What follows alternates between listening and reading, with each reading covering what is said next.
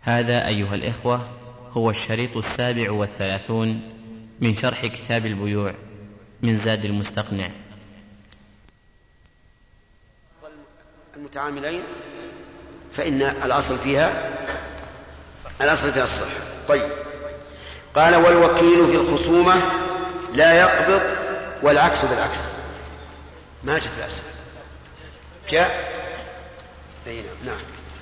طيب. شيخ هل يمكن هل هل يمكن الضابط بارك الله فيك الضابط الأخير؟ هذا أي نعم. نعم. يعني الا يتمشى مع ما نعرفه عن الناس اليوم الذي تكثر أمواله مثلا وتجارته. يوكل مثلا انسان في كل قليل وكثير. لا يمكن أن يرجع إليه وكلاء في كل شيء. هو إذا إذا ذكرنا القاعدة اللي اللي ذكرناها أو الضابط هي التي ينبغي أن يتمشى عليه. وما ذكره الفقهاء رحمهم الله. لا ينافي ذلك لأنهم يعللون كل مسألة بما يقتضيه هذا الضابط.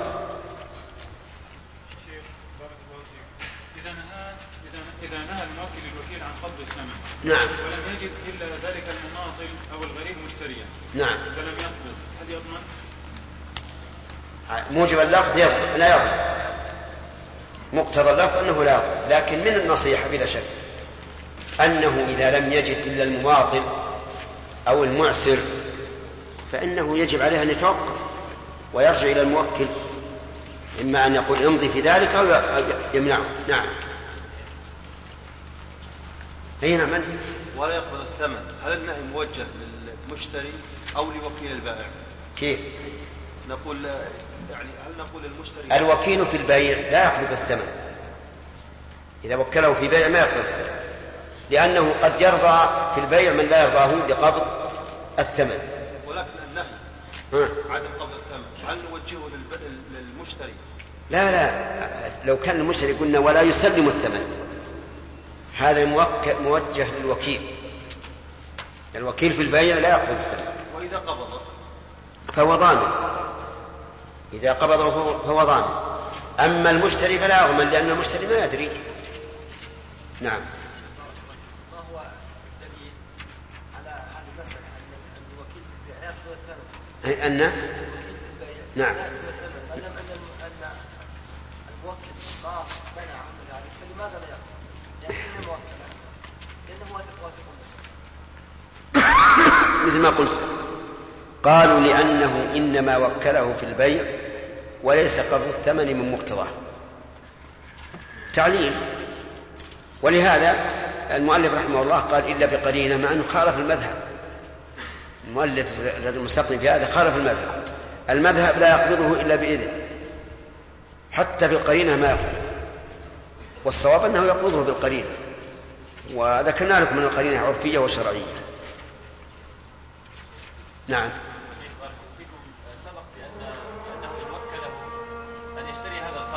نعم. وهذا القلم سعره معروف أنه سعره 100 ريال ثم ذهب الوكيل واشتراه بأقل قلنا أن الزيادة من حق الموكل وهذه مسألة يعني يكثر جدا السؤال عنها. نعم. ومنتشرة كثيرا. ويقول نعم. فيقول الوكيل إنما أنا أتيته بأقل في اجتهادي ويعني ومعرفتي في السوق. فهذا حقي وإنما هو وكلني ب 100 ريال. فزيادته عن السعر دليل على إسقاطه ما, ما قل منه. فكيف الجواب؟ ما له إلا إلا تسعين. مثلا لو اشتراه تسعين اشتراه بتسعين. ما يقبض من الموكل إلا تسعين. هو الوكيل أعطاه 100 يرد عشرة نعم هذا ما مر لكن أنا أسأل يعني يعني الدليل الدليل لأني وكلت يشتري قلما وكنت أظن أنه يساوي مئة وصار يساوي تسعين. أما لو نعم أما لو قلت اشتره بمئة فإن نقص عن ذلك فالزائد لك هذا واضح. الله أكبر الله أكبر الله أكبر الله أكبر. صل على محمد. اللهم رب هذه الدعوة التامة والصلاة القائمة. آت محمد.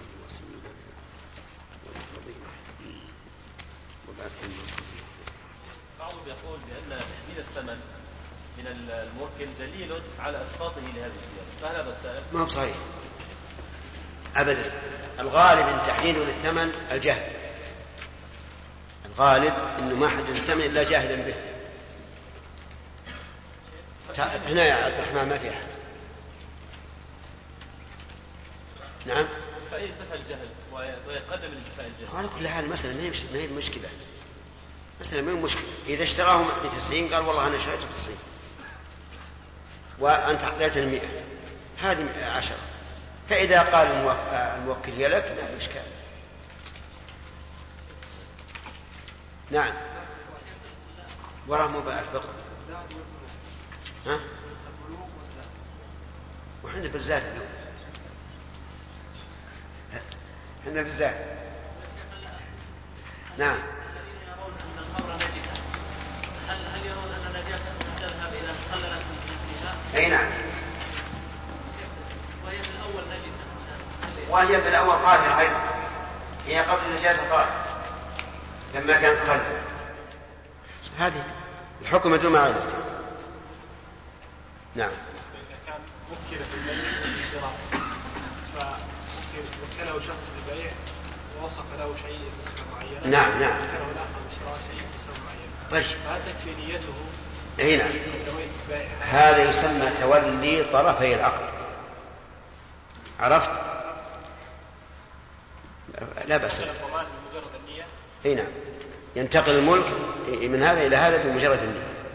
ولكن في مثل هذا ينبغي أن يشهد لأنه لا يدري ربما يفجأه الموت أو يحصل له حادث ولا يدرى. فمثل هذا يشهد اشهدوا بأني بعت ملك فلان على فلان. طيب وإذا كان إذا كان الزوج هو الولي إذا كان زوج المرأة وليه وأراد يعقد النكاح لنفسه يجوز؟ يجوز؟ يزوج نفسه. عندك معارضة يا صالح ولا موافقة خلاص موافقة. ما. السكوت يكفي. هو وليها وأراد أن يتزوجها فهل يجوز؟ هذا محجوب.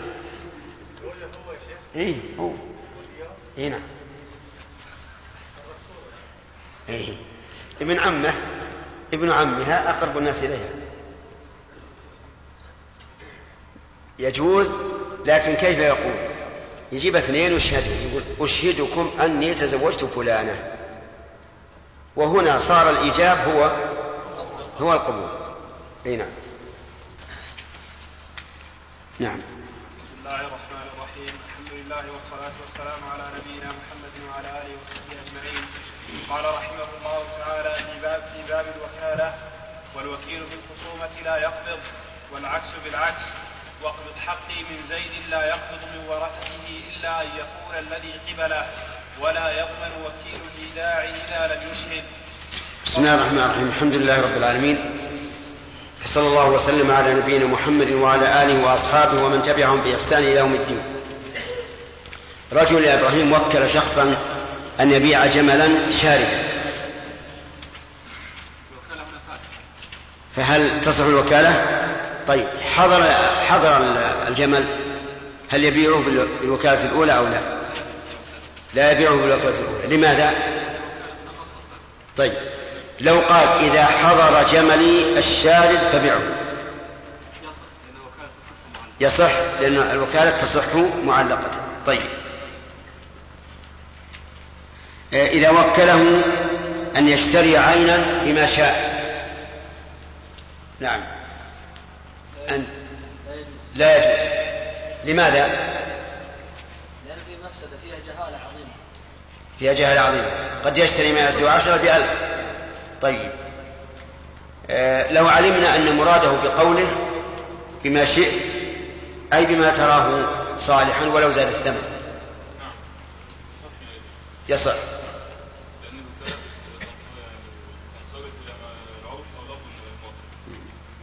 إذا كان هذا قصد قصده يعني معناها أنا ما أحدد لك الثمن وليس مراد الموكل بما شئت يعني بكل ثمن قليل أو كثير هذا ما حد يقول. لكن معنى بما شئت أي بما تراه صالحا فلا بأس به. طيب. قال المؤلف رحمه الله والوكيل في الخصومة لا يقبض والعكس بالعكس. أفادنا المؤلف أولا أنه يجوز التوكيل في الخصومة. يعني يجوز أن توكل شخصا يخاصم عنك. وحينئذ نسأل هل يجوز قبول هذه الوكالة أو لا؟ في ذلك تفصيل. لأنه لا يخلو من حال من أحد أو من إحدى أحوال ثلاثة. إما أن تعلم أنه محق أو تعلم أنه مبطل أو تتردد. فإن علمت أن الموكل محق لكن خصمه خصم جد جدل فهنا يجوز لك أن تقبل الوكالة في الخصومة بل قد نقول إنه يشرع أو يجب أفهمتم؟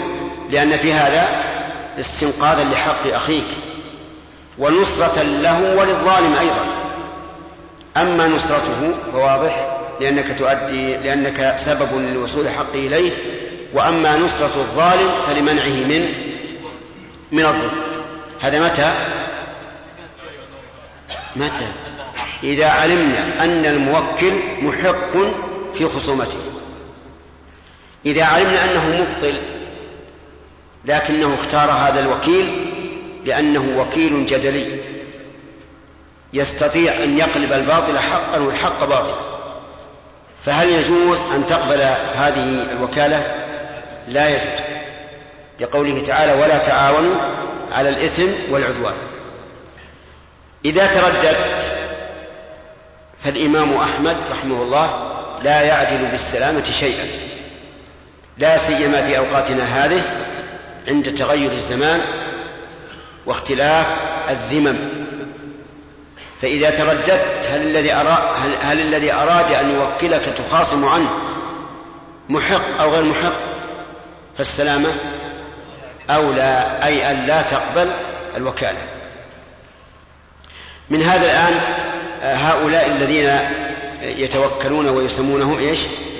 المحامون يسمونهم المحامين. فالمحامي إذا قال هل يجوز أن أشتغل بالمحاماة؟ نقول بهذا التفصيل.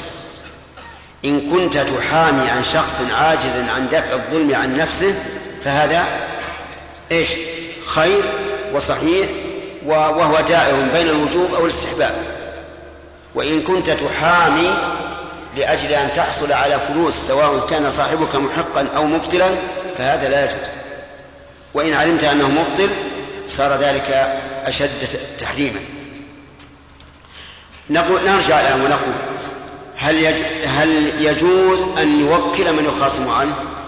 الجواب نعم يجوز فإذا قيل ما الدليل قلنا لا حاجة لطلب الدليل لماذا؟ لأن الأصل في المعاملات الحل. فأي واحد يطالبك بدليل أي معاملة فقل الدليل عليك أنت. هات الدليل على التحريم والعين والرأس. طيب وكله بالخصومة. هل يملك القبض أو لا يملك؟ يقول المؤلف إنه لا يملك القبض. إنه لا يملك القبض. فإذا وكل وكل زيد عمرا أن يخاصم عنه خصمه فخاصمه وحكم القاضي للموكل فهل للوكيل أن يقبض ما حصلت فيه الخصومة يقول المؤلف لا. لماذا؟ لأنه ربما يرضى في في وكالة الخصومة من لا يرضاه في في, في وكالة القبض. قد يكون يا مسعود شكل عليه. لأنه ربما يكون هذا الرجل قويا في الخصومة لكنه غير أمين. ربما لو يقبض مالي ذهب يفسده أو يدعي التلف أو يؤذيني في في, تخليص منه. فقد أوكل في الخصومة من لا أرضاه في إيش؟ في القبض طيب. وقال بعض أهل العلم ينظر في ذلك إلى القرائن قرائن الأحوال. فإذا كان الوكيل بالخصومة في بلد غير الموكل فهنا القرينة تقتضي إيش؟ أن يقبض. تقتضي أن يقبض لأن الموكل ليس حاضرا حتى يقال إن الموكل هو الذي يقبض. وقد جرت العادة أن مثل هذا يعني أنك أن الوكيل في الخصومة يقبض إلا إذا نهاه قال أنت وكيلي بالخصومة ولكن لا تقبض شيئا. فهنا لا يقبضه على كل حال. وحينئذ نقول على القول الراجح لا تخلو المسألة أيضا من ثلاث حالات. إما أن يقول أنت وكيلي في الخصومة والقبض. فالأمر واضح؟ يعني يملك إيش؟ الخصومة والقبض وإما أن يقول أنت وكيلي في الخصومة لا في القبض فهذا أيضا واضح يكون وكيلا في الخصومة ولا يقبض وإما أن يسكت فالمؤلف يرى أنه لا يقبض والراجح أنه يرجع في ذلك إلى القرائن إلى قرائن الأحوال. فإن دلت القرينة على أنه يقبض قبض وإلا فلا. وإذا قلنا بذلك القول أو بهذا القول إذا قلنا بهذا القول ولم يقبض صار مفرطا فيكون عليه عليه الضمان. طيب العكس بالعكس. الوكيل في القبض له أن يخاصم.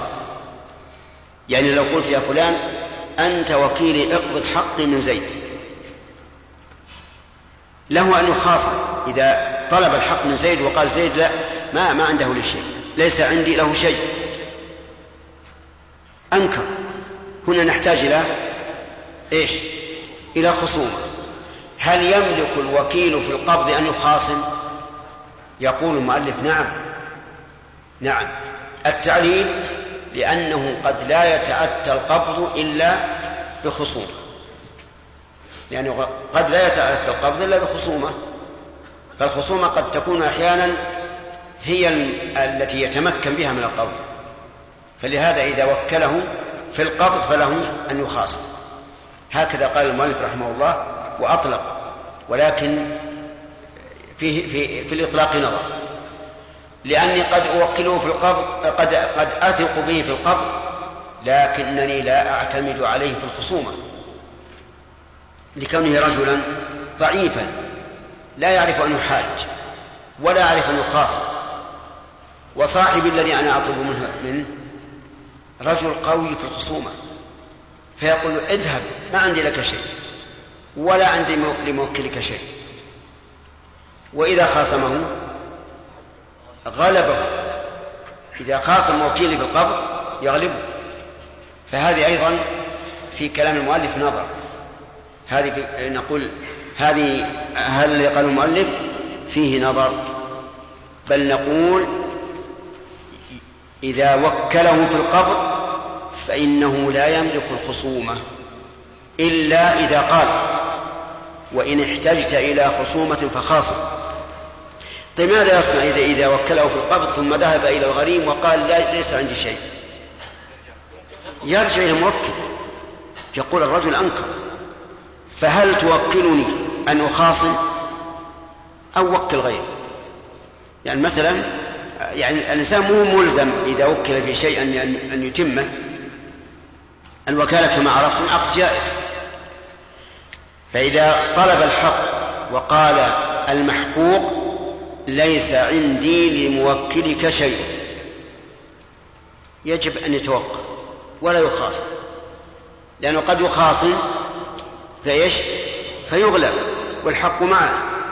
يغلب لأن صاحبه ألد خصم رحمك الله وهو ضعيف.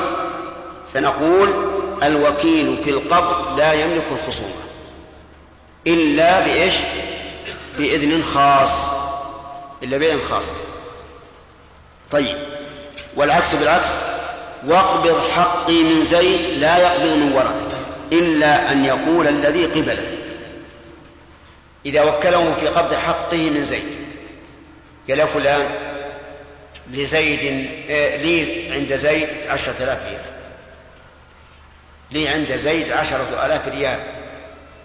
أنت وكيلي في قبضها ذهب الوكيل إلى زيد ووجده قد توفي. إلى من ينتقل المال؟ إلى ورثته. ينتقل إلى ورثته. هل يقبض من الورثة؟ يقول المؤلف لا. لا يقبض من الورثة.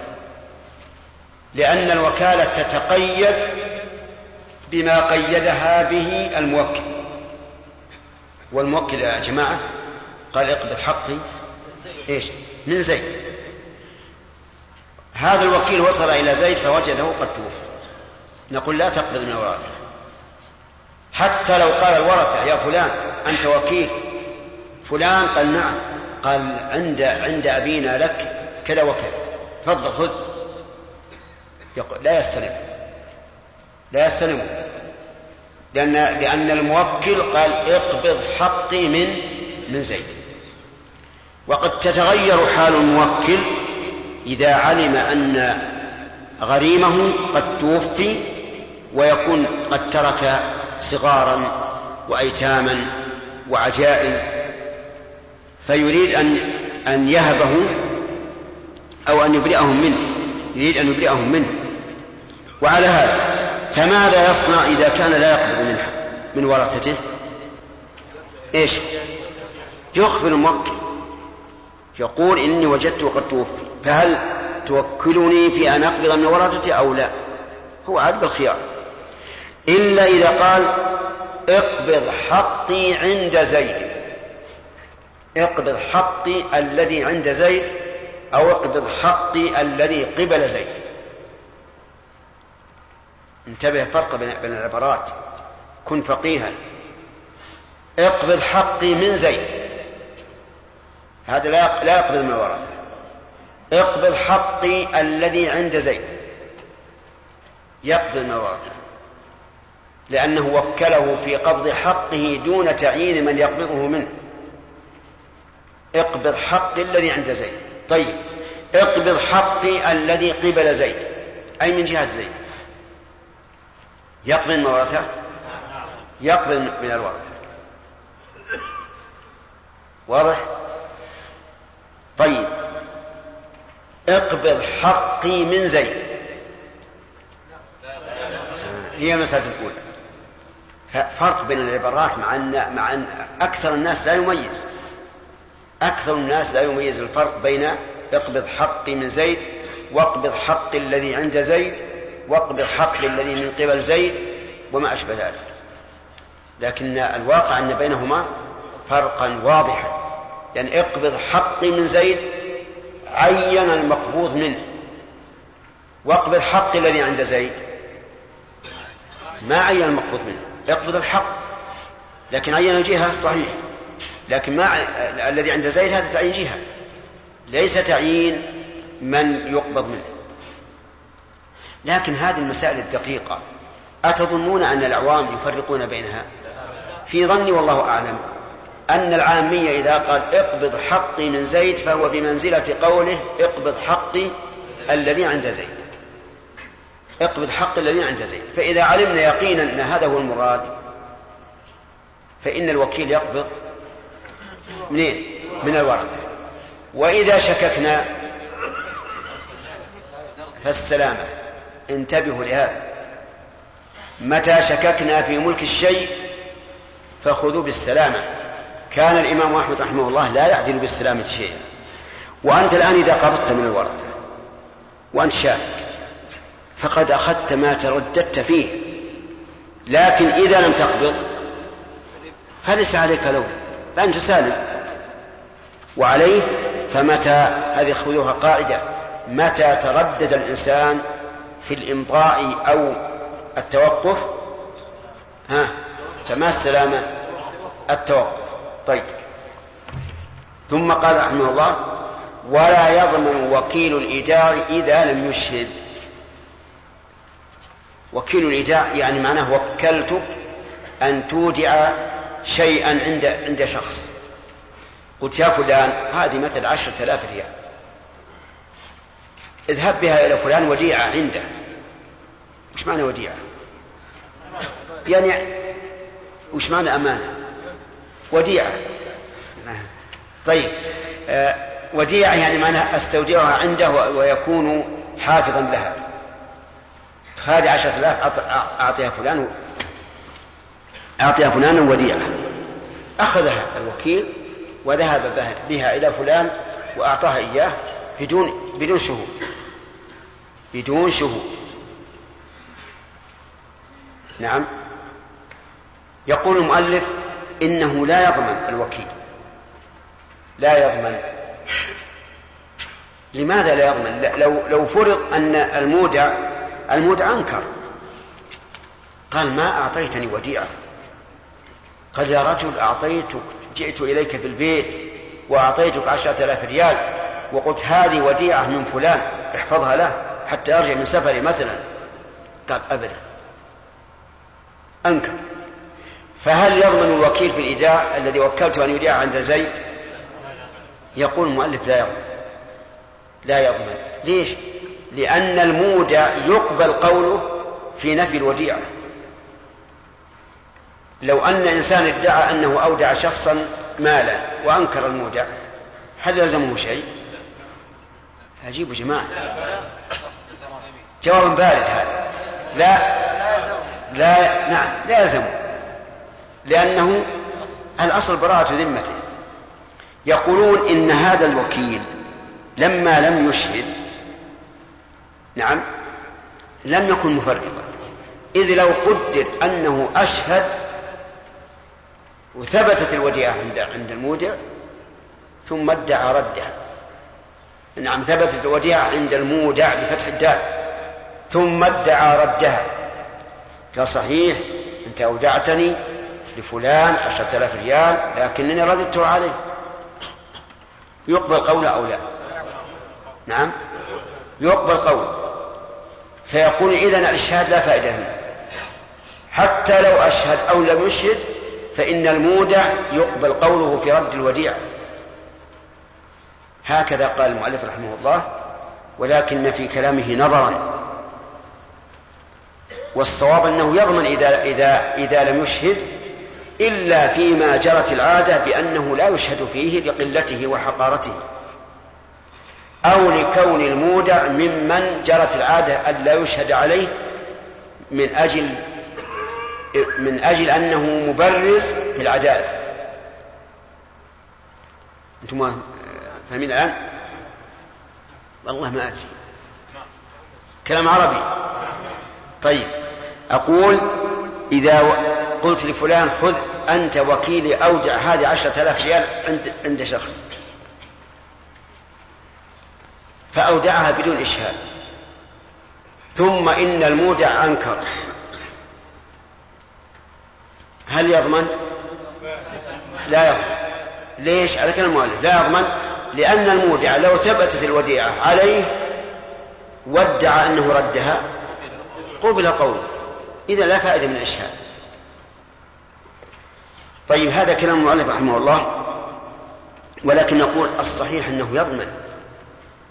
إلا في حالين الحالة الأولى إذا كان المودع شيئا زهيدا لم تجري العادة بالإشهاد عليه.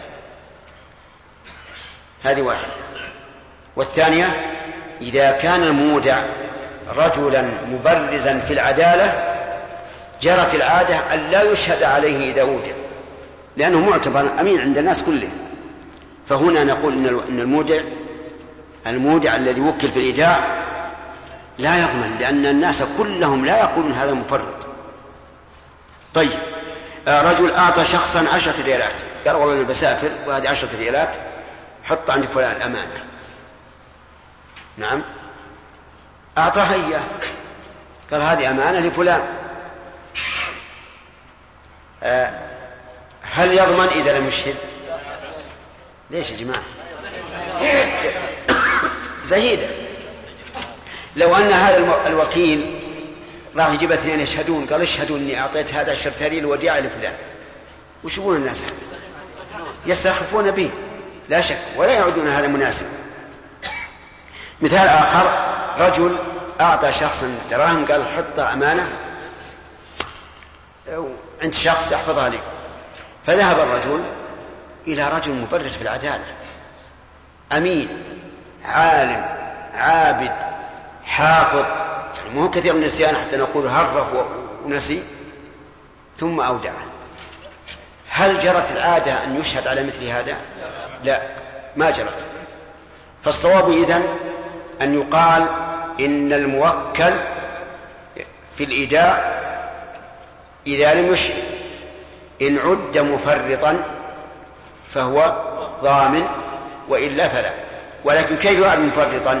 نقول هو مفرط إذا لم يشهد مطلقا إلا في حالين إما لزهادة الوديعة وإما ل... ل... نعم ل... وإما لاعتبار المودع. طيب الفائدة من الإشهاد؟ إذا قال قائل ما الفائدة من الإشهاد؟ إذا كان قول المودع مقبولا في الرد. انتبه. الفائدة هو أنه قد لا يدعي الرد. قد يكون عنده من الإيمان ما يمنعه أن يدعي الرد وهو لم يرد. لكن ينسى فينكر. ينسى فينكر الوديعة. يقول ما ودعتني. حينئذ إذا لم يكن شهود تضيع أو لا تضيع؟ تضيع الوديعة. وإذا كان شهود لا تضيع. لا تضيع لأن الشهود سيثبتونه. وحينئذ فيكون عدم الإشهاد تفريطا من الموكل. تفريطا من الموكل فيضل طيب. نعم تفريطا من الوكيل. نعم تفريطا من الوكيل فيضل طيب. قال ولا يضمن الوكيل إيداع إلى مشتري ما هو تعليق كلام المؤلف؟ أن الوديعة يقبل فيها قول المودع إذا ادعى الرد. فلا فائدة من الإشهاد. حتى لو أقر قال نعم أنت أودعتني ولكن رددتها هذا هو التعليل. فنقول هذا التعليل صحيح من جهة لكنه عليل من جهة أخرى. نحن نقول يشهد خوفا من من النسيان. يعني إذا قدرنا أن المودع رجل ثقة لا يمكن أن يدعي الرد لكن قد ينسى وينكر. فيكون الإشهاد فيه فائدة. ثم قال فصل والوكيل أمين لا يضمن ما تلف بيده بلا بلا تفريط. الوكيل أمين. أفادنا المؤلف رحمه الله أن الناس الذين بأيديهم أموال الناس منهم أمناء ومنهم غير أمناء. فما هو الضابط للأمين من غير الأمين؟ لما قال وكيل أمين علمنا أن هناك طرف آخر ليس بأمين. فما هو الضابط؟ نقول الضابط كل من كان المال بيده بإذن من الشارع أو بإذن من المالك فهو أمين. هذا الضابط ومن كان في يده بغير إذن من المالك من الشارع ومن المالك فليس بأمين. فلننظر. ولي اليتيم. من أذن له؟ الشرع. هذا أمين من قبل الشرع. ناظر الوقف من أذن له؟ لا الواقف. الواقف. الوصي. يعني الموصى إليه؟ أمين. من أذن له؟ الموصي. طيب. آه المستاجر. تحت يده العين المؤجرة. أمين ولا غير أمين؟ من أذن له؟ المؤجر. وهلم جرا إذن الضابط للأمين كل من كانت العين بيده بإذن من الشارع أو إذن من المالك فهو أمين. نأتي للوكيل. الوكيل. ها. الوكيل أمين. لأن العين حصلت بيده بإذن من الموكل. بإذن من الموكل. طيب. متى ترتفع الأمانة؟ ترتفع الأمانة إذا تعدى أو فرط. إذا تعدى أو فرط ارتفعت الأمانة. وصارت يده غير أمينة. مثال ذلك المودع. أودعت شخصا عشرة آلاف ريال في ربطتها وجعلها أمام عيني في الصندوق. بقيت في الصندوق لم يتصرف فيها. هو الآن إيش؟ أمين؟ لأن الدراهم تحت يده بإذن من المالك. طيب الرجل احتاج يوم من الأيام. واستقرض هذه الدراهم. واشترى بها حاجة ثم ردها في يومها إلى الصندوق. هل تزول أمانته؟ نعم تزول أمانته. الآن صارت يده غير أمينة لماذا؟ لأنه تصرف في المال بغير, إذن مالك. وهذا تعدي. هذا تعدي. إذا قال قال هو أخذ عشرة آلاف ورد عشرة آلاف بيومه وفي الصندوق نفسه نقول لكن ليس له حق أن يتصرف في عين مال الغير إلا بإذنه وهذا لم لم يؤذن له. طيب لو فرض أن هذا الصندوق احترق احترق وتلفت الأموال اللي فيه ومن جملتها عشرة آلاف هذه يضمن؟ لا بعد أن تصرف فيها وردها. يضمنها. تمام. يضمنها لأنه صار غير أمين بتصرفه فيها. أما لو أبقاها ولم يتصرف فيها ثم احترق الصندوق فليس عليه ليس عليه ضمان. لماذا؟ لأنه أمين. لأنه أمين. انتبهوا للقواعد هذه لأنها مفيدة جدا. طيب الوكيل أمين؟ ثم بين الحكم الذي يترتب على كونه أمينا فقال لا يضمن ما تلف بيده بلا تفريط. لا يضمن ما تلف بيده. من من المال الذي اؤتمن عليه بلا تفريط. يعني شرط عدم الضمان أن لا يفرط. ونحن نزيد شرطا آخر من باب أولى. وأن لا يتعدى. وأن لا يتعدى. يعني بلا تفريط ولا تعدي. وهنا نسأل ما الفرق بين التفريط وبين التعدي؟ أنا بجيب يا مسعود لا تكن عجلا. آه الفرق التعدي أن يفعل ما لا يجوز والتفريط أن يترك ما يجب. فما طلب فعله فتركه يسمى تفريط. وما طلب الامتناع منه ففعله يسمى تعديا طيب. في المثال الذي ذكرنا من قبل في مسألة الوديعة إذا أخذ الدراهم التي أودعها وتصرف فيها هذا إيش؟ هذا تعدي. إذا وضع الدراهم فوق سطح الصندوق وغفل ثم سرقت. فهذا تفريط لأنه ترك ما يجب إذ أن الواجب عليه أن يحفظها فورا بما تحفظ به عادة. طيب الوكيل الآن.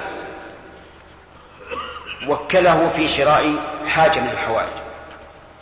ولنقل إنه وكله في شراء ساعة. اشترى الساعة ثم وضعها في بيته على رف يتناوله الصبيان. فأتت الصبيان فأخذت الساعة وخربتها. ما تقول يا نعم. نعم. يضمن. أجاب بأنه يضمن؟ بعد أن قلت يا نائم فهو إقرار منه بأنه بأنه نائم. لأنه لم يدافع عن نفسه. طيب لماذا يضمن لأنه فرط. صحيح كلامه؟ يضمن لأنه فرط. طيب. مثال آخر وكلت أن يشتري ساعة أن يشتري لي ساعة فاشتراها. اشترى ساعة.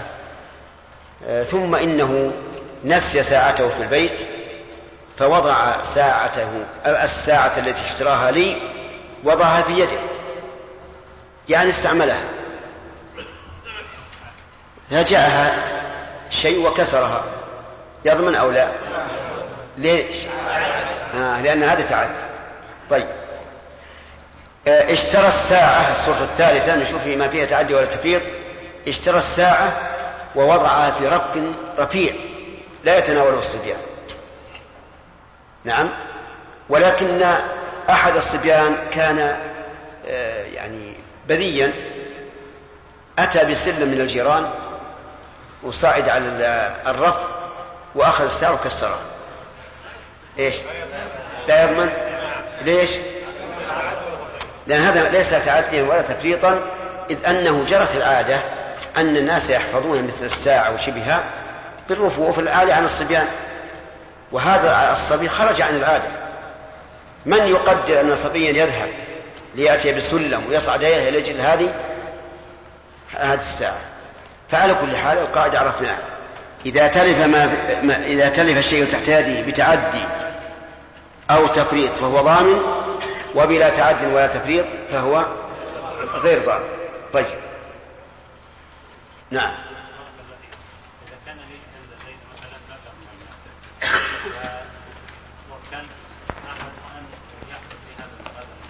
يحفظه يحضره ولكن زيد مماطل فقال لي الوكيل أنا أعطيك نصف المبلغ ذلك إيه. سمعتم السؤال؟ يقول إن شخصا وكل آخر أن يقبض حقه من زيد ولنجعله عشرة آلاف ريال. فقال الوكيل إن زيد رجل مماطل ولكن أنا أنا أعطيك الآن ثمانية آلاف ريال. وآخذ من, من هذا المماطل عشرة آلاف ريال. نقول هذا حرام ولا يجوز. آه، لسببين. السبب الأول أنه ربا. والسبب الثاني أنه باع دينا في ذمة الغير على غير من هو عليه. وبيع الدين على غير من هو عليه لا يجوز لأنه لم يقبض. وإذا كان مماطلا ففيه بعد علة أخرى أنه قد يكون غير مقدور على تسليمه. المهم أن هذا حرام. نعم بالنسبة لما ذكرنا الان من التصرف في الاموال النقديه. الاوراق النقديه جرت العاده ان الانسان اذا وضع شيئا فانه يتصرف يمكن له ان يتصرف فيها ويردها كما لو كان في سفر فاعطاه شخص مالا يوصله إلى اخر في بلد اخر 10000 فجرت العادة أنه يمكن أن يتصرف فيها ثم يرد. والله ما تعرف العادة هذه. ما عرفت العادة. ليست عينيه أي دراهم يعني ليس المراد ايصالها بعينه هو ال- الواجب يصاله بعينه وأن لا يتصرف فيها. ذكرنا من قبل الدراهم ليست كال لا لا. دراهم لا تعيين بالتعيين هذا شيء ثاني. هذه في البيع والشراء. لكن مسألة الأمانة تتعين ما يمكن يت- يتصرف فيها أي تصرف إلا بيد. لو قال له مثلا خذ هذه أعطيها أهلي في البلد الفلاني. قال تأذن لي إني أني أستقرضها. إذا أذن له لا بأس. نعم زكي. بالنسبة للشيخ المحامين الذين يدعون عن له حق لكنهم يتكلمون مسائل غير شرعيه مثل تقول قوانين قوانين المقاومه نقرا كذا ونقرا كذا ونقرا كذا هذه مسألة في الحقيقة مهمة جدا. يعني مثلا هل يجوز أن نتحاكم إلى من يحكمون بالقانون إذا كنا محقين؟ أو أو نضيع حقوقنا. ذكر ابن القيم رحمه الله في أول كتاب الطرق الحكمية أن من الفقهاء من قال لا تتحاكم إليه وليضع كل حقك. وقال هذا لا يمكن أن تصح به أحوال الناس. لا سيما مع كثرة الذين يحكمون بغير ما أنزل الله. لك أن تحاكم ولكن إذا حكم لك بغير ما أنزل الله فرده أما أن تضيع حقوق الناس ربما تكون أملاك وفيها ورا- وراث كثيرون. نضيعها لأن هذا يحكم بالقانون. نحكم أن تحاكم إليه وإذا حكم بالحق فالحق مقبول من أي إنسان. نعم. نفس المحامي هو الشيء نفس المحامي. الوكيل قائم مقام الموكل فإذا كان الموكل محقا فلا بأس أن يتوكل عنه. نعم يا فؤاد. نعم. لا كل من يقبل في الأمور المالية لكن في أشياء ما يحتاج إلى الحلف في الأمور المالية هل من قبضه بحظ نفسه نفسه نعم. نعم. كل الدعاوى هذا الضابط فيها. سليم. اذا إذا إذا كان فيها مانع مثل مثل 10000 يوجد ضرورة لي ولا لاحد من من من الناس ضروره يعني لا لازم و- و- ونويت اتصرف فيها و- و- واذن قاع- و- وتستأذن صاحبها. تستأذن صاحبها. أي. إي اولا استأذن صاحبها. ها؟ طيب يا شيخ بعض الحقيقة هذه تجي أي إذا كان ضرورة بمعنى بمعنى الموت إن لم تفعل. يعني يعني الإنسان. إيه، هذا البلاء. البلاء غريب من المضايق. اي بيسكن يعني معناه ما عندك فلوس توفيه إيه لا لا وأنا نويت اني اني إني أخذ أتصرف فيها واخبر رع- ما يكفي النية لابد تستأذن من صاحبها. نعم لو فرض أن الذي أعطاك إياها رجل من من أقاربك وتعلم علم اليقين أن من أحلى ما يكون على قلبه أن تزيل ضرورت- ضرورتك باستعماله. فلا بأس. أو إنسان صديق لك صداقة تعلم أن من أحلى ما يكون على قلبه أن تتصرف بدراهم تفك حاجتك. فلا بأس. وهذا يسمى عند العلماء إيش؟ تصرف الفضول نعم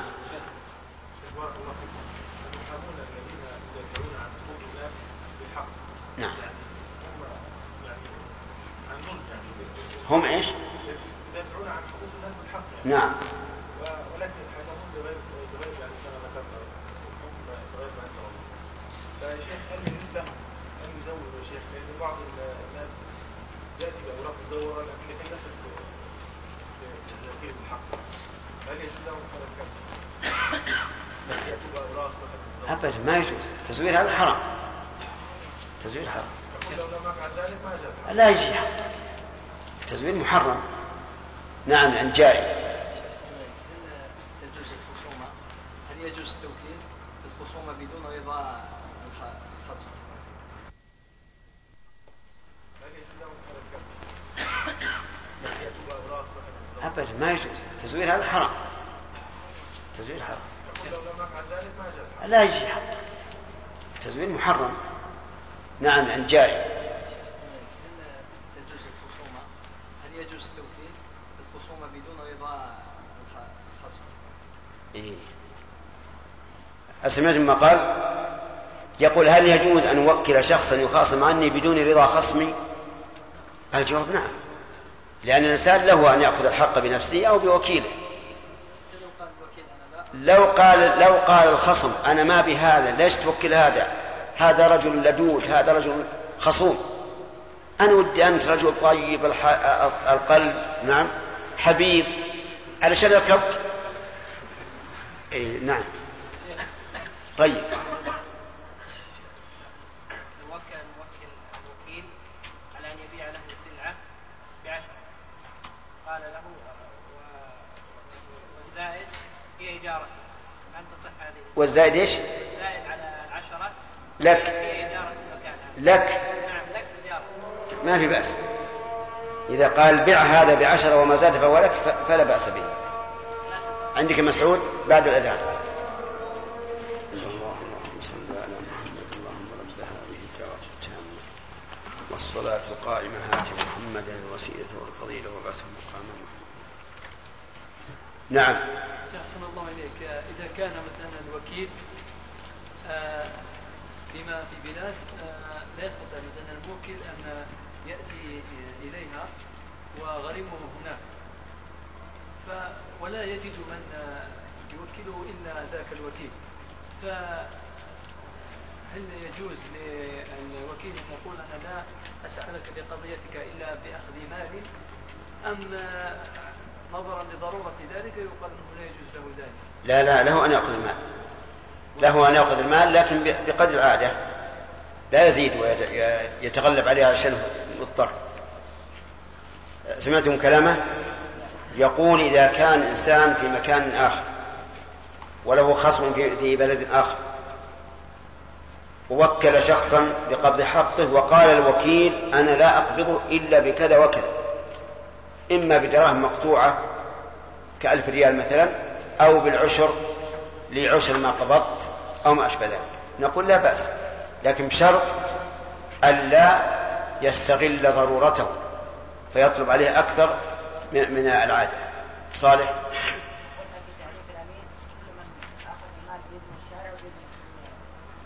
كل من كان مال بيده بإذن من الشارع أو إذن من المالك. نعم هو أمين.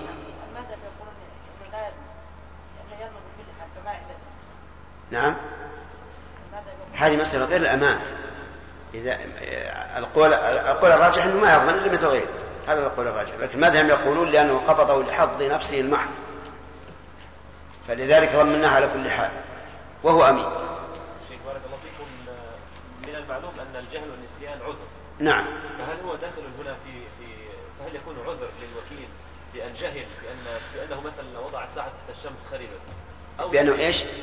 فهل يكون العذر والجهل بالنسبة للوكيل أيضا يعني مخرجا له من التخفيف أو أو التعدي بأن يجهل بأنه على مثال الساعة أن يجهل بأنه لو وضع الساعة تحت الشمس أنها تلتفت أو ينسى فيعني يضعها في مكان يناله الأولاد.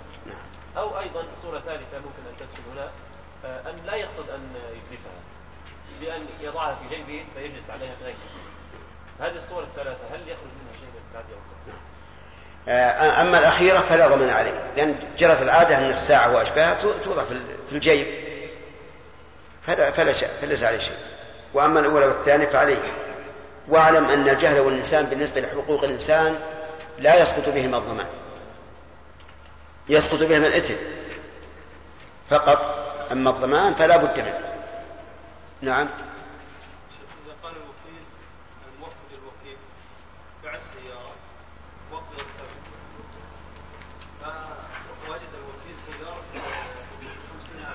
إيش؟ هو قال بيع السيارة. طيب. وجد السيارة. هما وكلوا بالشراء. نعم يريد ان يشتري الوكيل يريد ان يشتري لنفسه ذهب إلى يعني باع السيارة. لا باعها ويبيع يريد ان يبيع السيارة اي فوجد السيارة ب 50000 طيب. قال لصاحب السيارة أعطيك هذه السيارة سيارة موكلي اي ب 30 ولا تسوى 30 اي وازيدك عليها 20000 نعم. فوافق صاحب السيارة. نعم. فأعطاه السيارة وأعطاه 20000 ورجع, ورجع, ورجع إلى الموكل ب 30000 يعني رجع ب 30000 والسيارة؟ الموكل قال سيارتي هذه. ب 30000 فوجد السيارة ب 50000 وجد السيارة ب 50000 وقال لصاحبها خذها السيارة ب 30000 وعليها 20000 وأعطيك 20000 طيب فعل. فعل. آه. ثم أخذ السيارة التي قيمتها 50 أو 50 ألفا. آه. لا. ورجع إلى الموكل وأعطاه 30000 من جيبه إيه. إذا هو في الواقع في الواقع باعها لكن يبقى النظر على ما سبق أنه أن الوكيل في البيع لا يبيع على نفسه. شبيه بالبيع على نفسه؟ لأنه ربما لكن لا ذكرنا فيما سبق أنه إذا عين الثمن فلا بأس أن يشتري من نفسه وأن يبيع من نفسه. إلا عين؟ قال بيع بثلاثين. هذا الكلام تقول باع عين. إذا إذا معين ما يجوز. انتهى انت. نعم الحمد لله والصلاة والسلام على نبينا محمد وعلى آله وصحبه قال رحمه الله تعالى في باب الوكالة فصل والوكيل أمين لا يضمن ما تلف بيده بلا تفريط ويقبل قوله في نفسه والهلاك مع يمينه. ومن ادعى وكالة زيد في قبض حقه من عمر لم يلزمه دفعه إن صدقه ولا اليمين إن كذبه. فإن دفعه فأنكر زيد الوكالة حلف وضمنه عمرو. وإن كان المدفوع وديعة أخذها فإن تلفت ضمن أيهما شاء. بسم الله الرحمن الرحيم الحمد لله رب العالمين وصلى الله وسلم على نبينا محمد وعلى آله وأصحابه ومن تبعهم بإحسان إلى يوم الدين. آه، سبق لنا من في كلام المؤلف ما يفهم منه جواز التوكيل في الخصومة نعم لا ما يفهم من, من كلام المؤلف ما يفهم منه جواز التوكيل في الخصومة من أين من أين تأخذ من كلامه؟ هارون. من قوله والوكيل في الخصومة لا يقبل طيب. هل هذا على إطلاقه أي أنه يجوز أن يتوكل شخص في الخصومة أو لا؟ نعم. هذا في ثلاث أحوال؟ لا سؤالي هل هذا على إطلاقه أو لا؟ المشى عليه الماتن على إطلاق يعني معناه يجوز أن أتوكل لشخص في الخصومة الباطلة. ثلاثة أحوال. ف... في قبول الخصومة. في ثلاث أحوال. أحوال أحوال ولا أقوال ثلاثة لا لا. ها؟ ثلاث حالات. نعم. إما أن يعلم أن هذا على باطل وإما أن يعلم أنه محق وإما أن يتردد. فإن طيب. علم أنه على باطل فلا يجوز له قبول الخصومة. تمام. وإن علم أنه محق فهذا التعاون على البر والتقوى. وإن تردد فالسلامة هنا أفضل وألا يقبل أحسنت. إذا لو ثلاث حالات علم أنه محق جاز بل قد يسن أو يجب. وإذا علم أنه مبطل حرم وإذا تردد فالسلامة أولى. طيب. لو علم أنه مبطل ولكن توكل له في الخصومة من أجل أن يمنعه. نعم. يجوز؟ الدليل. ما تعاون. من أن يمنع من الظلم. الد- إيه، نبي دليل. أنصر أخاك ظالما. أحسنت. أنصر أخاك ظالما أو مظلوما. تمام. الوكيل في القبض سمير هل يملك الخصومة أو لا؟ الوكيل في القبض وكلتك تقبض حقي من زيد. فهل إذا أنكر زيد يمكنك أن تخاصمه أو لا؟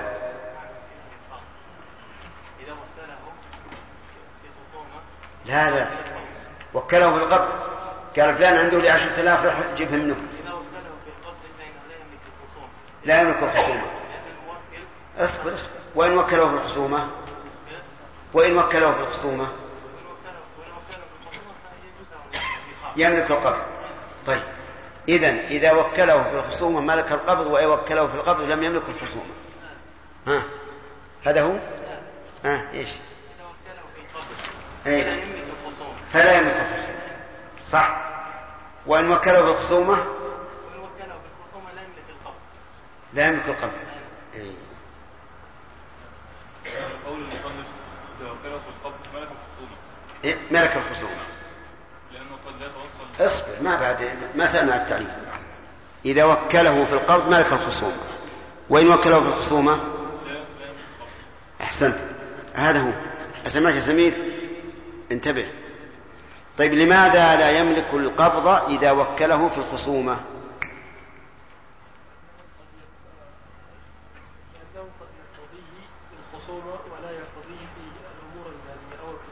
في القبض؟ صحيح. قد لا يعتمده على المال لكن يقتضي في الخصومة لأنه جيد. إذا وكله في القبض يقول المؤلف أنه يملك الخصومة. لأنه قد لا يتوصل إلى القبض إلا بالخصومة. هل هناك رأي آخر؟ ما هو؟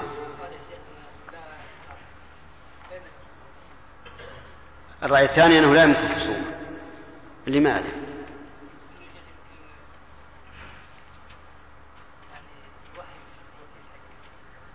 يوهزه وش معنى يوهزه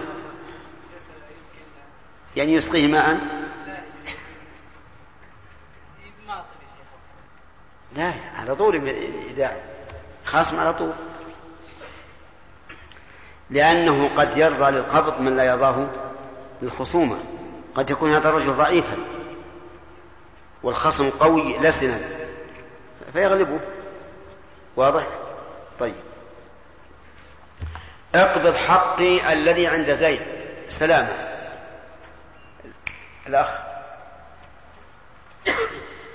ارفع يدك؟ نعم. اقبض حق الذي عند زيد ومات زيد. فهل يقبض المورثة أو لا؟ يقبض المورثة طيب واقبض حقي من زيد. نعم إذا قال حقي من زيد فجاء وجده ميتا. يقبل المورث واقبض حق الذي قبل زيد.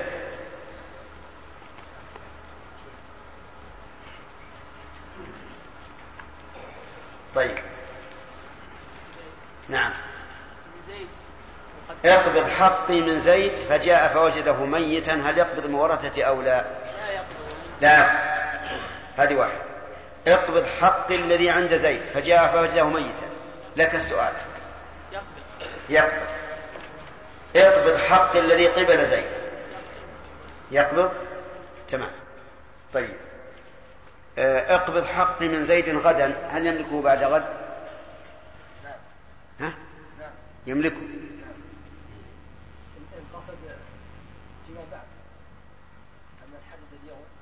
أي قد اقبض حقي من زيد غدا يوم الثلاثاء هل يقبضه يوم الاربعاء؟ إلى إلى قصد الموكل قصد مثلا فيما هو ما بعد اليوم فإنه يقبض. أما قصد يوم معينا وإن قصد به يوم القيامة. لأن قد يكون مقصود بهذا. قد يكون هذا التاجر يشتري مثلا يكون يربح يوم الثلاثاء ويشتري الأربعاء فإن قبض الثلاثاء لم يكن أن التاجر غرر طيب إذا قلنا يأخذ بظاهر اللفظ. ولا يقبض يوم الأربعاء طيب إذا قال اقبض يوم الأربعاء هل يملك يوم الثلاثاء؟ ما يملك. علل.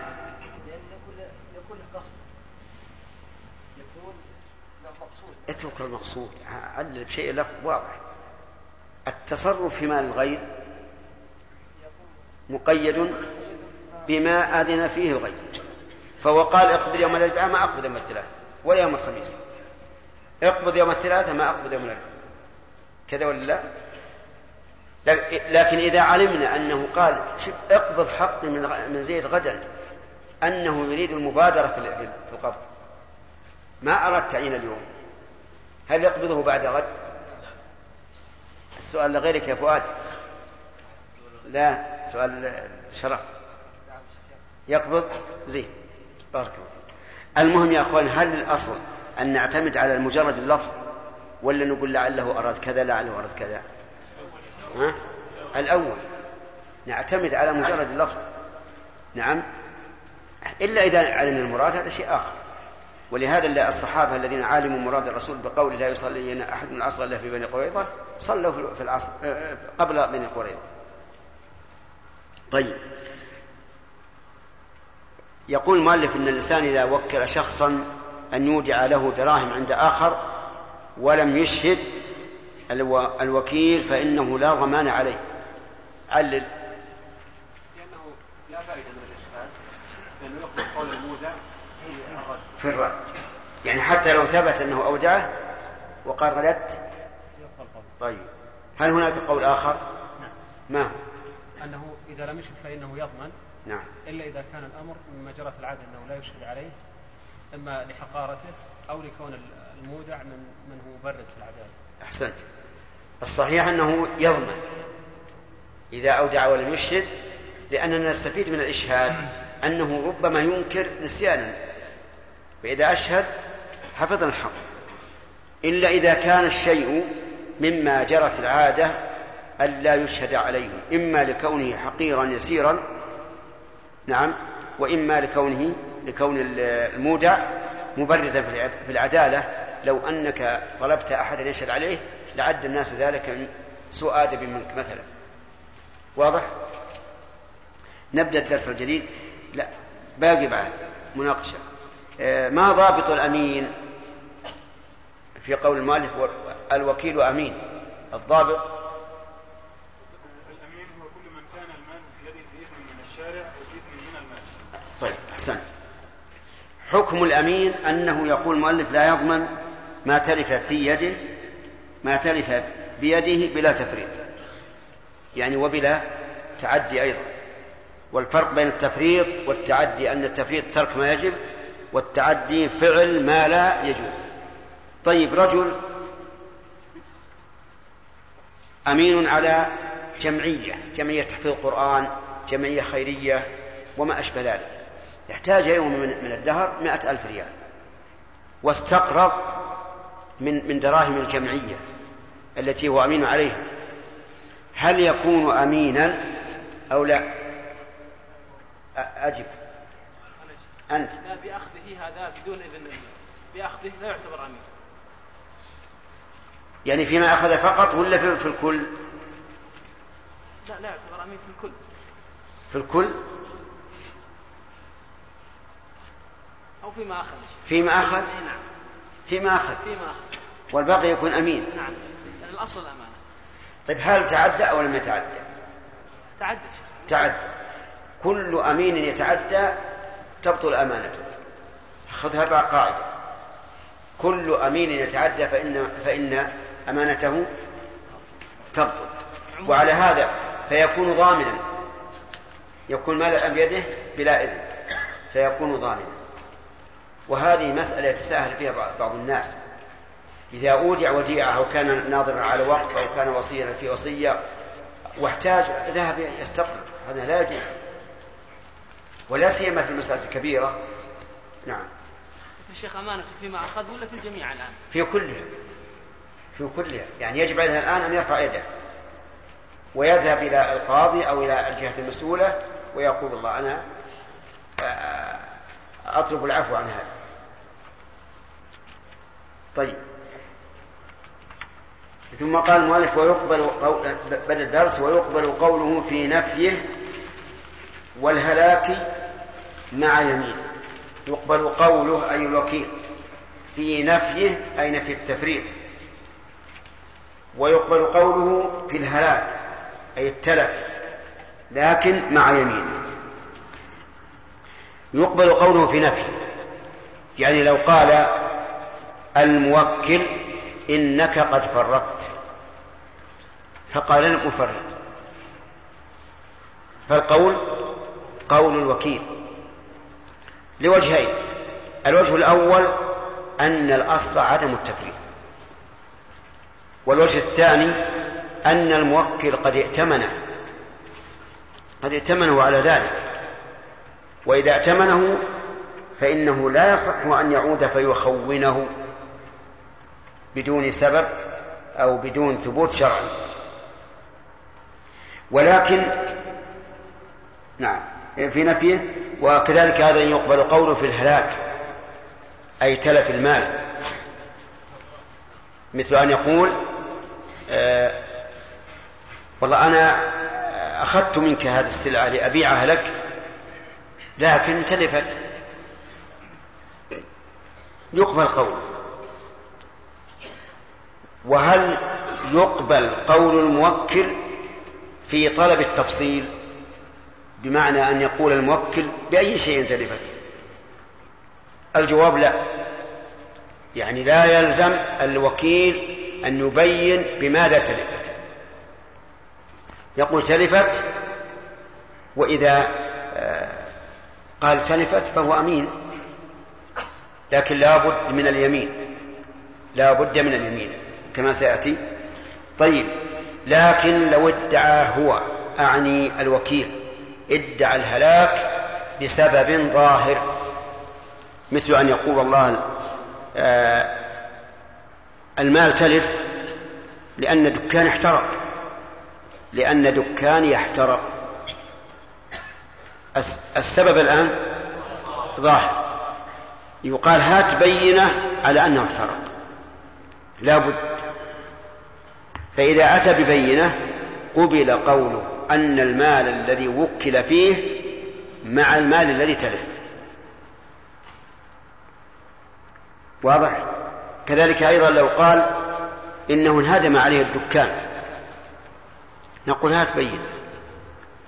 لأن انهدام الدكان سبب الظاهر فإذا أتى ببينة وقال إن المال مع المال الذي تلف في انهدام الدكان يقبل قوله.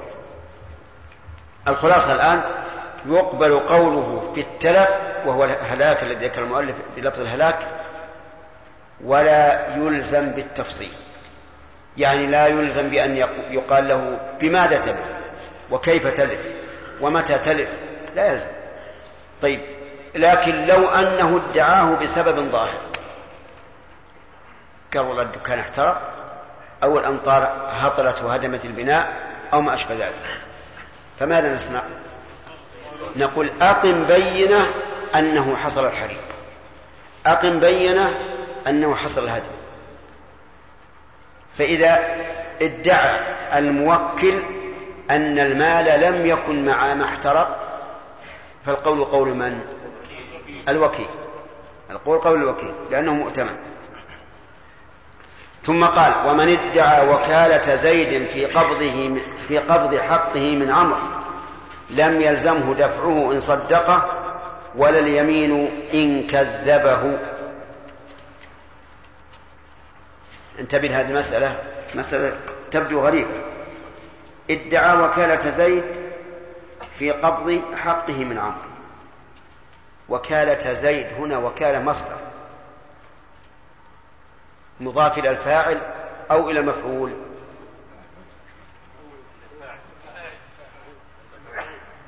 يا أيها النحاة يا أيها النحاة هل هو مضاف إلى الفاعل أو إلى المفعول متفق عليه؟ في خلاف الآن. فيه قولان. لكن هو مضاف إلى الفاعل. يعني ادعى أن زيدا وكله. ادعى أن زيدا وكله. في قبض حقه أي حق زيد. من عمرو. فصورة المسألة شخص اسمه عبد الله أتى إلى عمرو وقال إن زيدا وكلني في قبض حقه منك.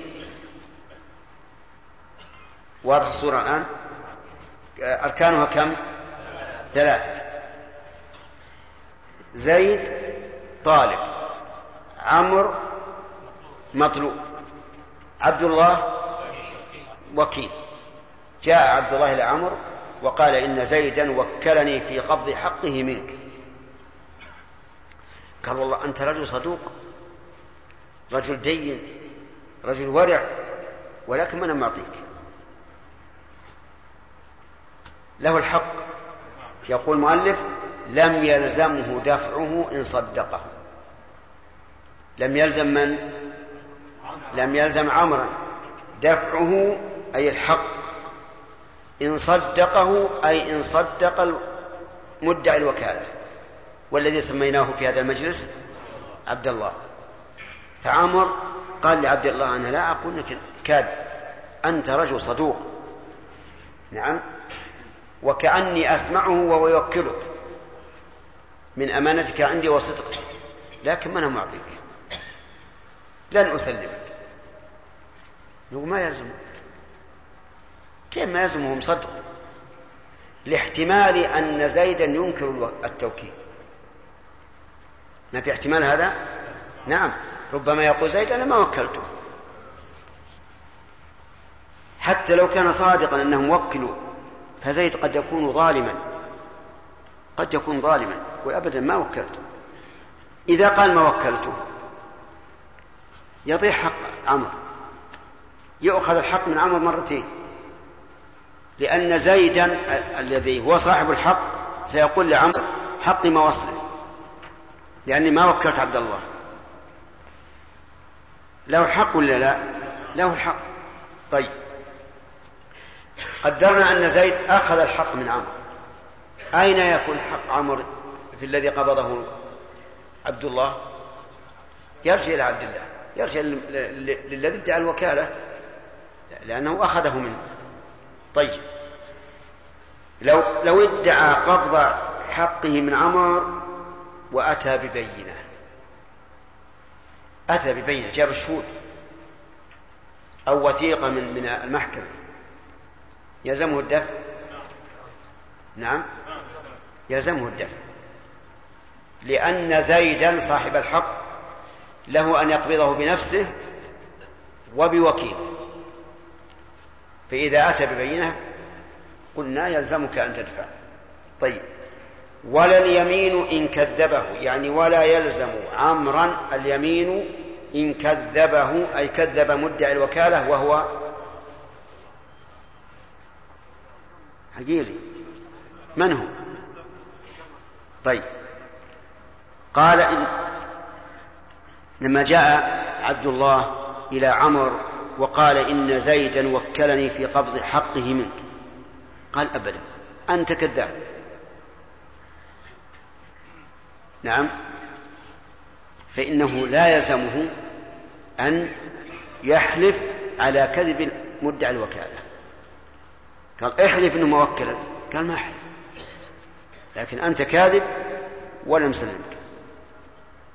نعم. لماذا؟ لأنه لو نكل لم يقطع عليه بالنكول لو أن عمرا نكل وقال ما أحلف فإن القاضي لا يقول له اذا يلزمك الحق. لأنه سبق لنا أنه لازمه التسليم ولو إيش؟ ولو صدق ولو صدق. طيب إذا لدينا مسألتين الآن. المسألة الأولى ادعى عبد الله أن زيدا وكله في قبض حقه من عمرو. فقال عمرو صدقت ولكن لا أسلم. يصح ولا ما يصح؟ يصح. ادعى عبد الله أن زيدا وكله في قبض حقه من عمر فقال عمر كذبت. أبدا ولا أصدق. هات بينه وإلا ما غير صادق. يلزمها يلزمه أن يسلم الحق أو لا يلزمه؟ طيب. هل يلزمه اليمين إذا قال عبد الله احلف إنه ما وكلني لا يلزم. لماذا؟ لأنه لا يقضى عليه بالنقود. حتى لو صدق لو قال إنه صادق فإنه لا يلزم بالدفع. على ما سبق.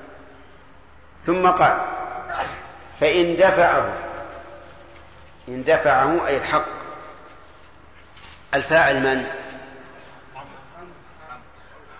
الفاعل عمر طيب. والمدفوع إليه؟ عبد الله.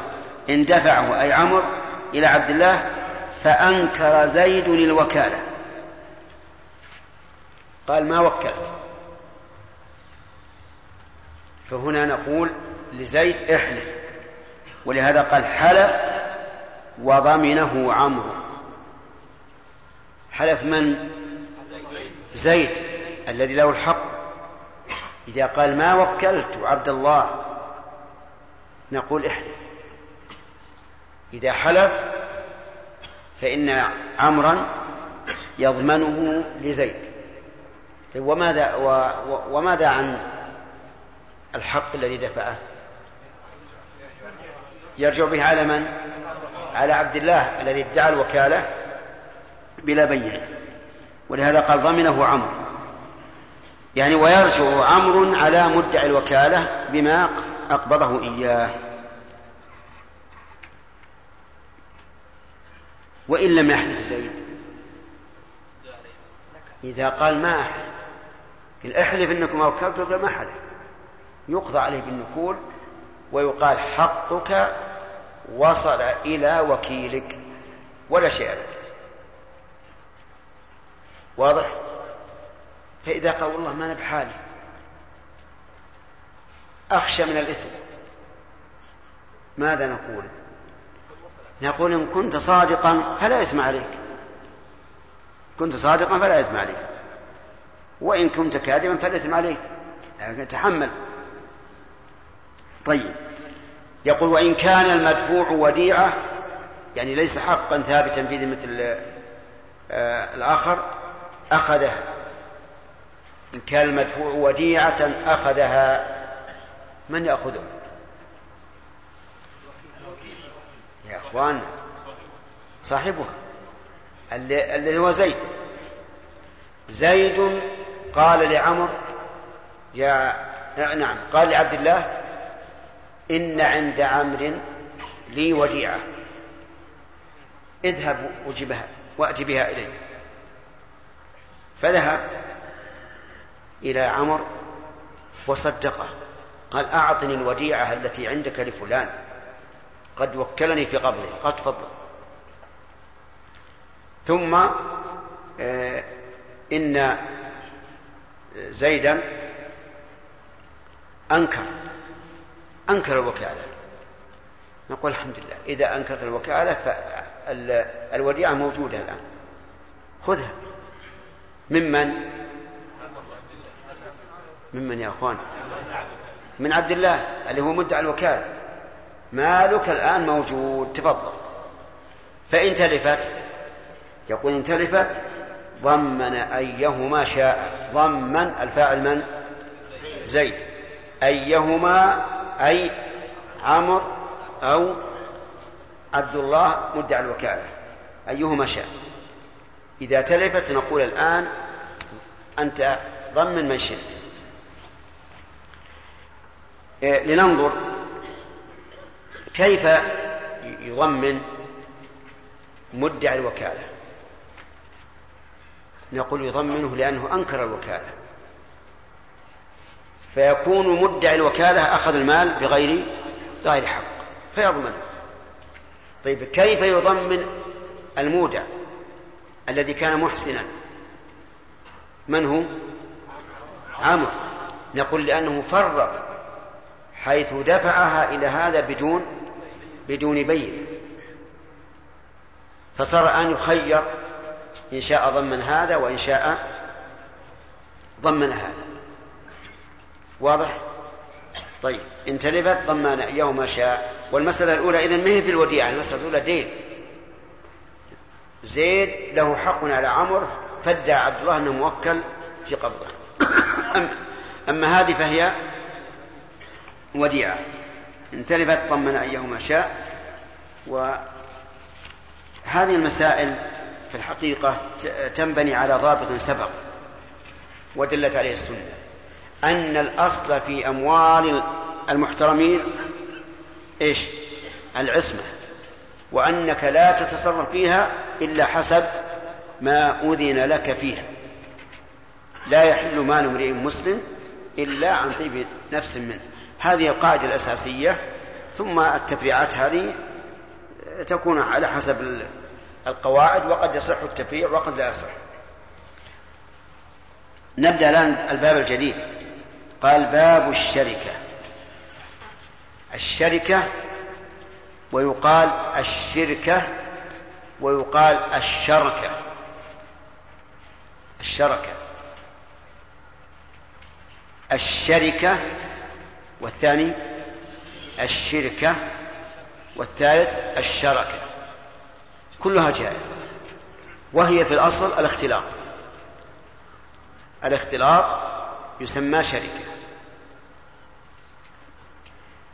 لكنها في في, في تعريف الفقهاء يقول اجتماع في استحقاق أو تصرف. هذه الشركة. اجتماع في استحقاق أو تصرف. الاجتماع في الاستحقاق كورثة ورثوا عقارا من أبيهم. هؤلاء اجتمعوا في إيش؟ في استحقاق.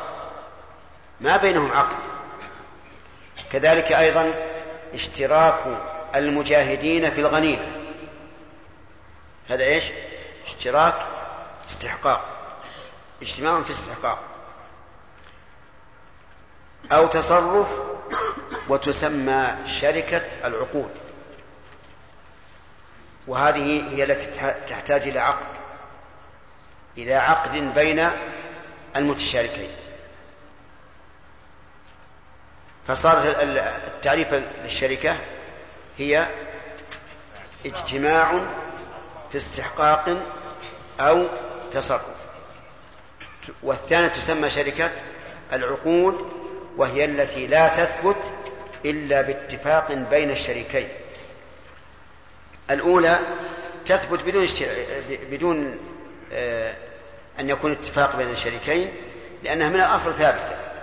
وأما العقود فلا بد من اتفاق. وهنا نسأل هل الأولى المشاركة أو الأولى الانفراد؟ يعني هل الأولى أن الإنسان يتصرف في ماله بنفسه ولا يجعله معه ولا آه، يجعل معه شريكا؟ أو الأولى أن يشارك؟ نعم. الواقع ما ما تستطيع تقول هذا أولى وهذا أو هذا أولى. لكن إذا ترد إذا آه، تردد الإنسان فالانفراد أولى. إذا تردد فالانفراد أولى. لأن الإنسان يكون حرا في ماله. لا أحد يحاسبه وهو إن شاء تبرع وإن شاء منع وإن شاء تصدق وإن شاء جمع. المهم أنه إذا كان منفردا صار أكثر حرية من إيش؟ من الشريك من المشاركة. وأسلم أيضا أسلم في الغالب. لكن قد يكون الإنسان لا يستطيع أن يتصرف في ماله بنفسه فيحتاج إلى المشاركة.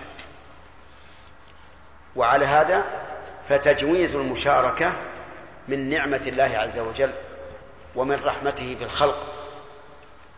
وإلا لو قيل لا أحد يتصرف إلا في ماله الخاص صار في هذا تضييق قد يكون الإنسان عنده مال كثير عنده مال كثير لكن ما ما يحسن التصرف.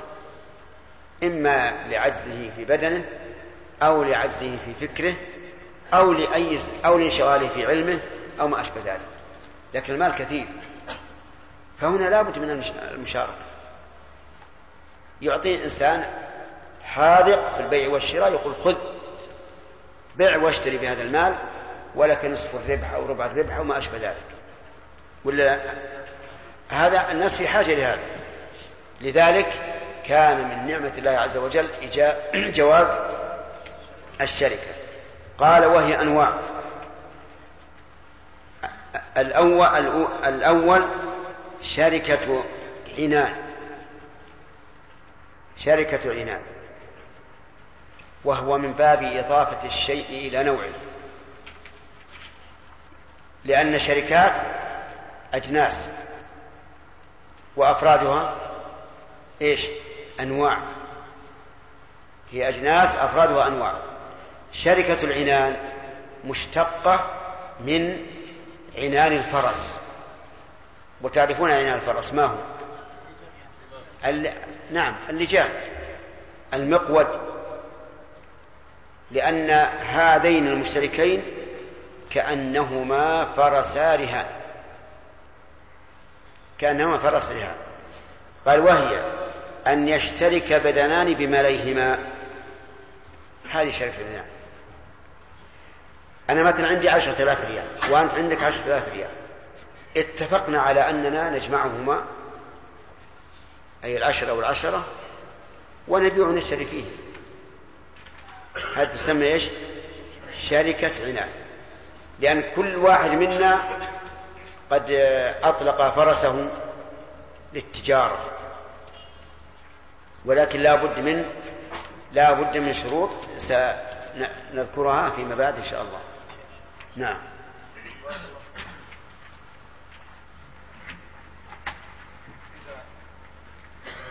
ضاع السؤال. نعم.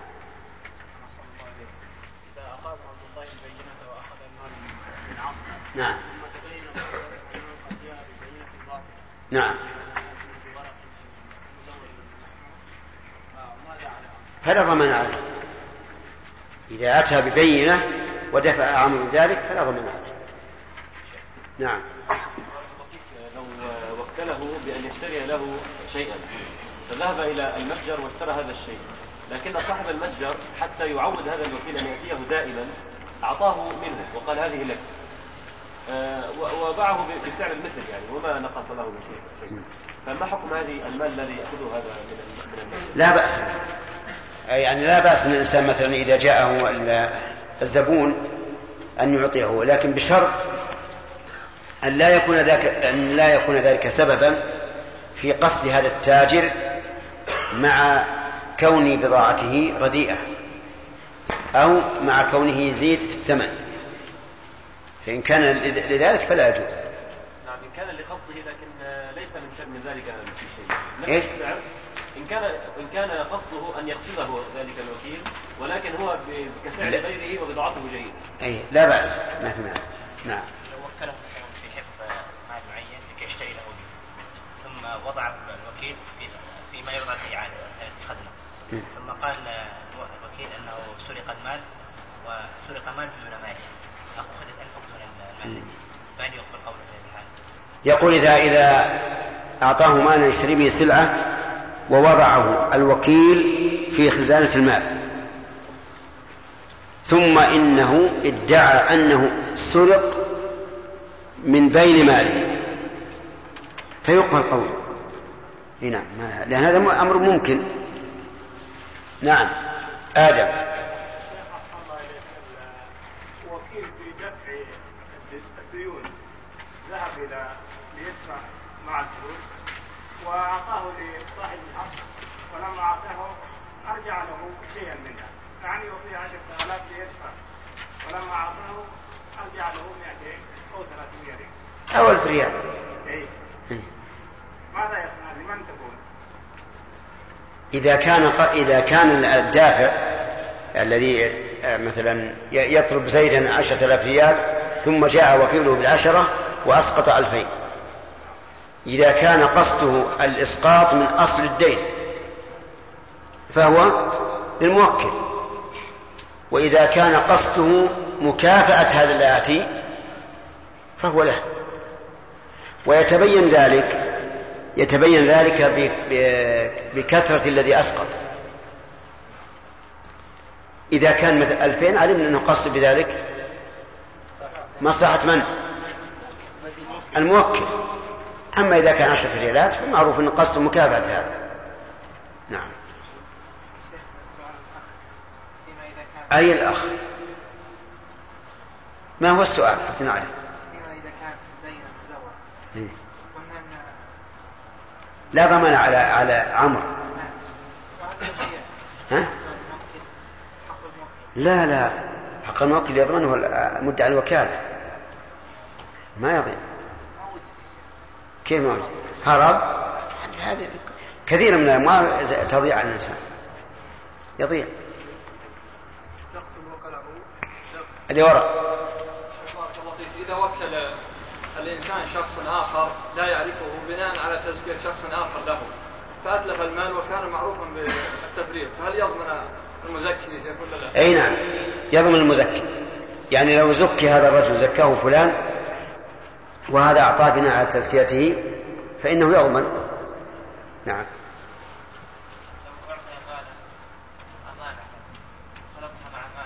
ها؟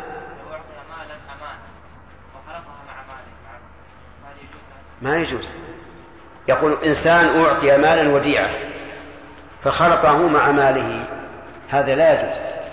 إلا إذا استأذن من صاحبه وحينئذ يكون قرضا. نعم.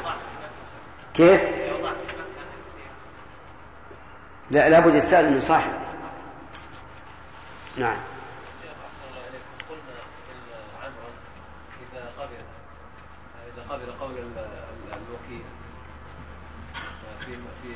مدعي الوكالة. في مدعي الوكالة. قبل قوله وأعطاه المال. في الدين فإن الموكل يضمن يضمن الوكيل لو لو أنكر. يعني لو أنكر الموكل. فإنه حينئذ المدين يضمن هو وحده يضمن. يعني لكن المدين يضمن لزيد.